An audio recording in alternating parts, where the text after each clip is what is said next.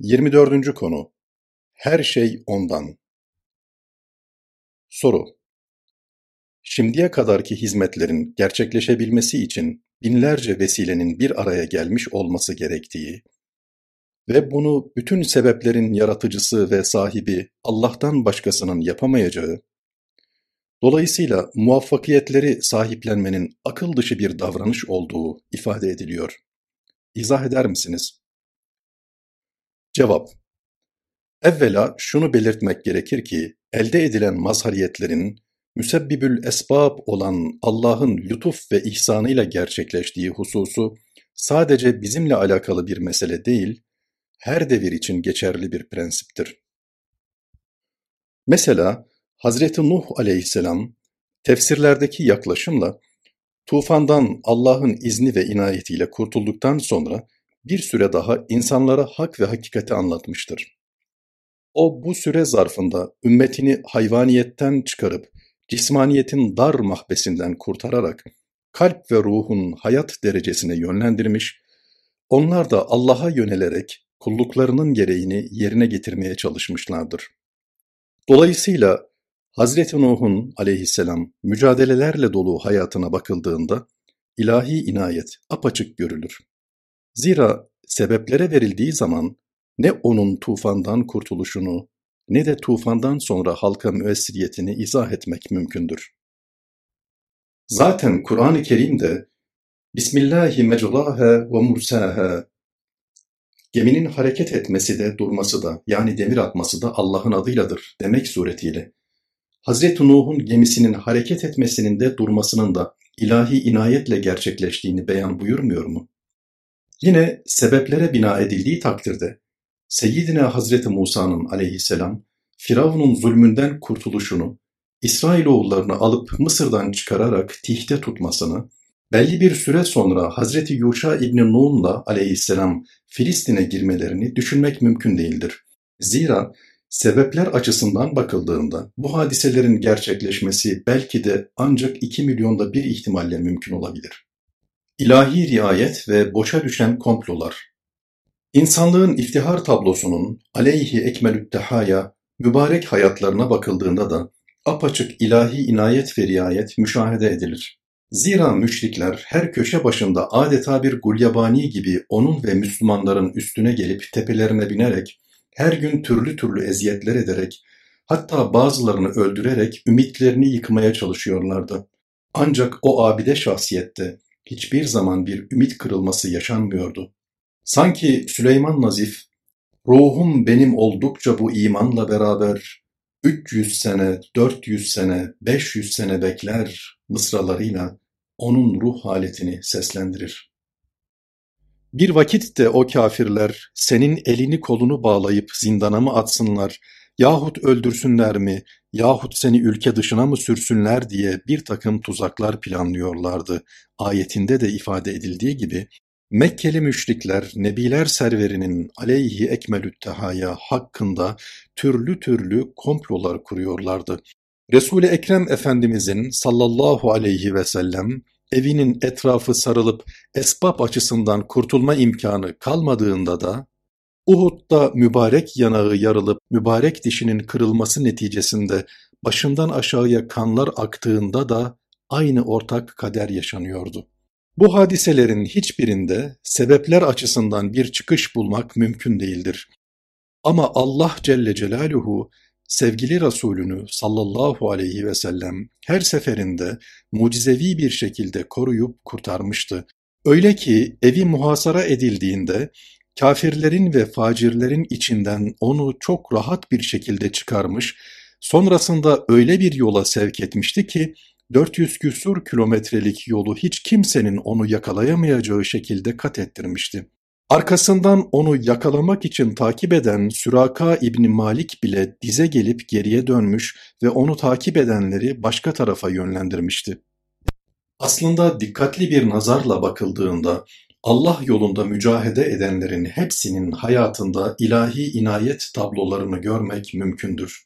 Mesela Tarık İbni Ziyad, Ukbe İbni Nafi gibi devasa kametler bunlardandır. Bildiğiniz gibi Ukbe İbni Nafi Kuzey Afrika'yı baştan başa fethetmiş, Atlas okyanusuna kadar atını sürmüş, sonra da Allah'ım bu karanlık deniz önüme çıkmasaydı senin namı celilini denizler ötesi alemlere götürecektim demişti. Şimdi bu harika insanların örnek hayatlarına bakıldığında onlara bahşedilen bu lütufların hakikaten ancak birçok ihtimalin bir araya gelmesiyle gerçekleştiği görülür. Bu misallere Osmanlı'nın yükselişi, İstanbul'un fethi ve Hazreti Pir'le başlayıp günümüzde devam eden adanmışlar hizmeti de dahil edilebilir. Mesela başlangıç itibarıyla Hazreti Pir'in şu an ortaya çıkan seviyede bir açılım ortaya koymasına ihtimal verilemezdi. Çünkü o sürekli gözetim altında tutulmuş, adeta adım adım yakın takibe alınmış, oradan oraya sürgüne gönderilmişti.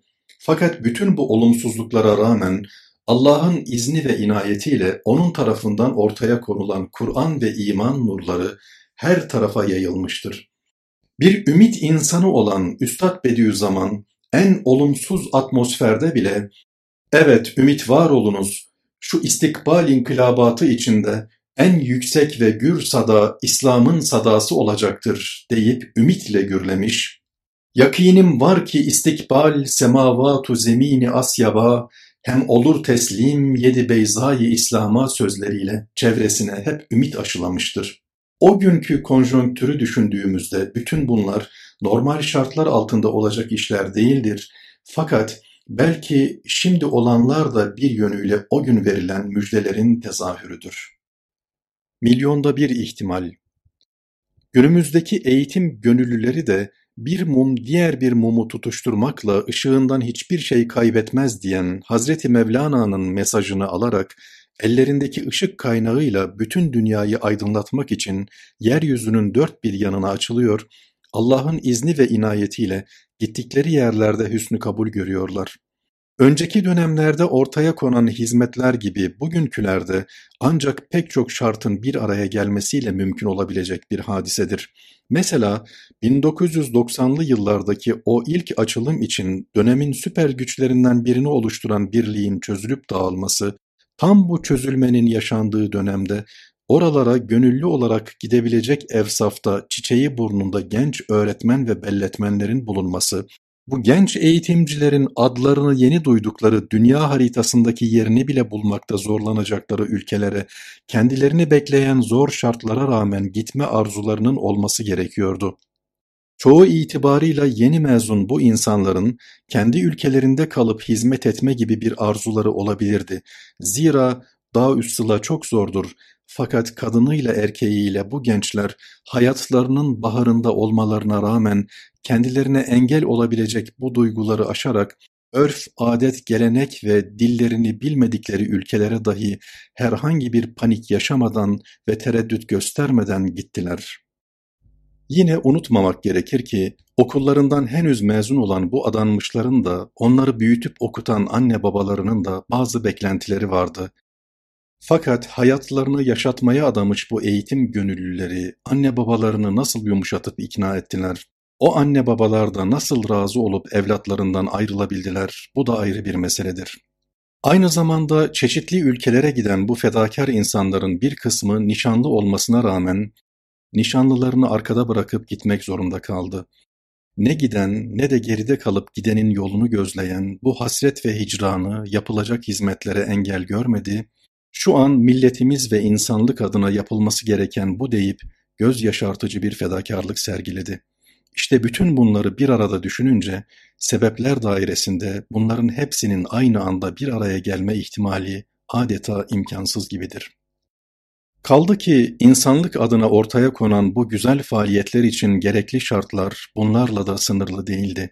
Bir de eğitim hizmetlerinin doğruluğuna ve gerekliliğine inanmış fedakar finansörlere ihtiyaç vardı. Bu finansörleri bulmak, ikna etmek ve onlardan gönüllü olarak bu ihtiyaçları karşılamaları için talepte bulunmak oldukça zordu. Burada bir hatıramı arz ederek yaşanmış bir hadiseyle konuya açıklık getirmek istiyorum. İzmir'de inşa edilecek olan Yüksek İslam Enstitüsü için varlıklı iki insanla birlikte fabrikaları gezip sahiplerinden yardım istiyorduk.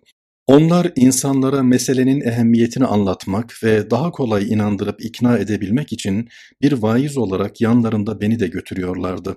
Bu maksatla gittiğimiz bir tuğla fabrikasında meselenin önemini anlattıktan sonra fabrikanın sahibi cebinden hilafi vaki olmasın sadece 50 lira çıkarıp vermişti.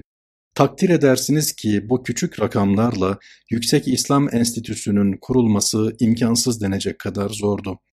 Bu durum karşısında ilgili arkadaşlarla aramızda yaptığımız istişare neticesinde çağrılabilecek durumda imkanı iyi olan insanların bir mekana davet edilmesi ve böylelikle onların himmetlerine başvurulmasına karar verildi. Hatırlayabildiğim kadarıyla ancak bir masanın dört tarafını dolduracak kadar insan gelmişti. Orada bir konuşma yaptım. Davete icabet edip gelen insanlar 100 bin lira, 50 bin lira, 40 bin lira, 30 bin lira gibi çeşitli miktarlarda yardım taahhüdünde bulundular. Fakat oradakilerden birisi, herkes bir meseleye inandığı kadar verir. Ben 2500 lira veriyorum diyerek adeta ordu bozanlık yaptı. Fakat gün geldi, ülkenin değişik yerlerinde onlarca insan bu tür hayır faaliyetleri için birbirini teşvik etti. Öyle ki himmetlerine müracaat edilecek bir toplantıdan haberdar olmadıklarında ben niye çağrılmadım diye sitem ettiler. Hatta aynı maksat için bir araya gelinen başka bir mecliste konuşmayı yaptıktan sonra bir odaya çekildiğimde az subay emeklisi bir insan elinde anahtarlar olduğu halde odaya girdi. Duygulu bir şekilde az önce herkes himmet etti. Benimse verecek bir şeyim yoktu. Onun için size evimin anahtarlarını getirdim dedi. Tabii ki benim böyle bir teklifi kabul etmem mümkün değildi. Teşekkür edip uygun bir dille geri çevirdim. İşte 90'lı yıllardaki o ilk yurt dışı açılım günlerine gelindiğinde artık insanımızda bu ruh oluşmuştu. Dolayısıyla mesele sadece öğretmen ve belletmen meselesi değildi. Anne babanın razı olması, gidilecek yerlerin ve konjonktürün müsait olması, gidecek insanlara Civan Mert Anadolu insanının finans desteğinin olması gibi pek çok ihtimalin bir araya gelmesiyle dünya çapındaki bu eğitim faaliyetleri tahakkuk edebilirdi ki ihtimal hesaplarına göre bu milyonda bir ihtimaldi.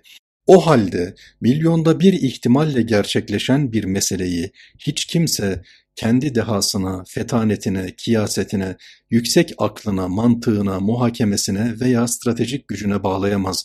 Bağlamaya kalktığında büyük bir zulüm ve saygısızlığa girmiş olur. Bu zaferleri bize ihsan eden Allah'tır. Esasında her güzel iş ve muvaffakiyette her şeyin Allah'tan bilinmesi, Müslüman inanç ve ahlakında hassasiyetle üzerinde durulan bir konudur. Mesela Hazreti Ömer radıyallahu an bu mülahazayla Yermuk gibi çok ciddi bir savaşta ordu kumandanı Hazreti Halid'i radıyallahu an vazifeden almıştır. Suriye'de Bizans hakimiyetini sona erdiren ve Müslümanların bölgeye hakim olmasını sağlayan bu savaşta düşman kuvvetler Müslümanların en az on katıydı. Ama Allah'ın izniyle Müslümanlar savaş sonunda büyük bir zafer elde etmişlerdi. Orduya komutanlık eden Hazreti Halid'in bu savaşta ilk defa uyguladığı harp stratejileri, askeri dehası, aynı zamanda cesaret ve yiğitliği herkes tarafından takdir ediliyordu. Ve işte böyle bir savaş devam ederken Hazreti Ömer, Hazreti Halid'i vazifeden almış ve koca Halit sarığı boynunda halifenin karşısına çıkmıştı. O ki Sasanilerin ve Bizans'ın başına bir balyoz gibi inmişti. Hazreti Ebubekir Efendimizin radıyallahu an ifadesiyle Halit gibisini analar doğurmamıştır. Bir batılının dediği gibi biz Anibal gibi komutanları Halid'in kapısında kumandanlık dilenirken görüyoruz.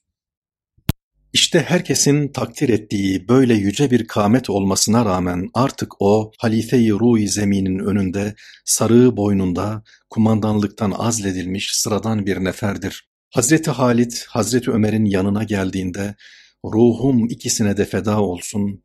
Hazreti Ömer ona Halit biliyorsun Allah için seni çok severim. Fakat halk elde edilen zaferleri senin şahsından biliyor.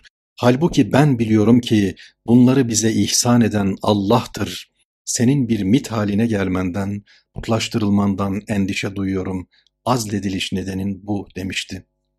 Bu durum karşısında Hazreti Halit radıyallahu an büyüklüğüne baş döndürücü ayrı bir büyüklük katar, o güne kadar emrinde bir nefer olan Hazreti Ebu Ubeyde İbni Cerrah'ın radıyallahu an emri altına girer, girer ve hayatının sonuna kadar da bir nefer olarak İslam ordusunun parlak bir kılıcı olarak mücadele eder. Hasılı Allah'ın kudret ve inayeti işin içinde olmayınca herhangi bir meselenin realize edilmesine imkan ve ihtimal bulunmadığının hiçbir zaman hatırdan çıkarılmaması gerekir. Evet, olan her güzellik ancak Allah'ın izni, inayeti ve riayetiyle olmaktadır. Onun için bugüne kadar gerçekleşen faaliyetleri Cenab-ı Hakk'ın riayetinin bir tezahürü, inayetinin ve teveccühünün değişik dalga boyunda bir tecellisi şeklinde değerlendirmek lazımdır. Aynı zamanda bunlar bizim hamd ve şükür duygularımızı tetiklemelidir ki bugüne kadar olan nimetler yapacağımız şükürlerle artarak devam etsin. Yoksa elde edilen başarıları Allah muhafaza kendimizden bilirsek Allah da bizi kendi dar güç, kuvvet ve irademizle baş başa bırakır, bırakır da bize kadar çok halisane ellerde gelen bu mübarek emanete hıyanet etmiş oluruz. Oysa ki Kur'an hakikatlerinin kainat üzerinde hakkıyla dalgalandırılması ancak her anımızda tevhid hakikatine bağlı kalmamız, onun inayeti olmadan bir yaprağın dahi kımıldamasının mümkün olmadığına inanmamız ve bu inanca bağlı kalarak yaşamamızla mümkündür.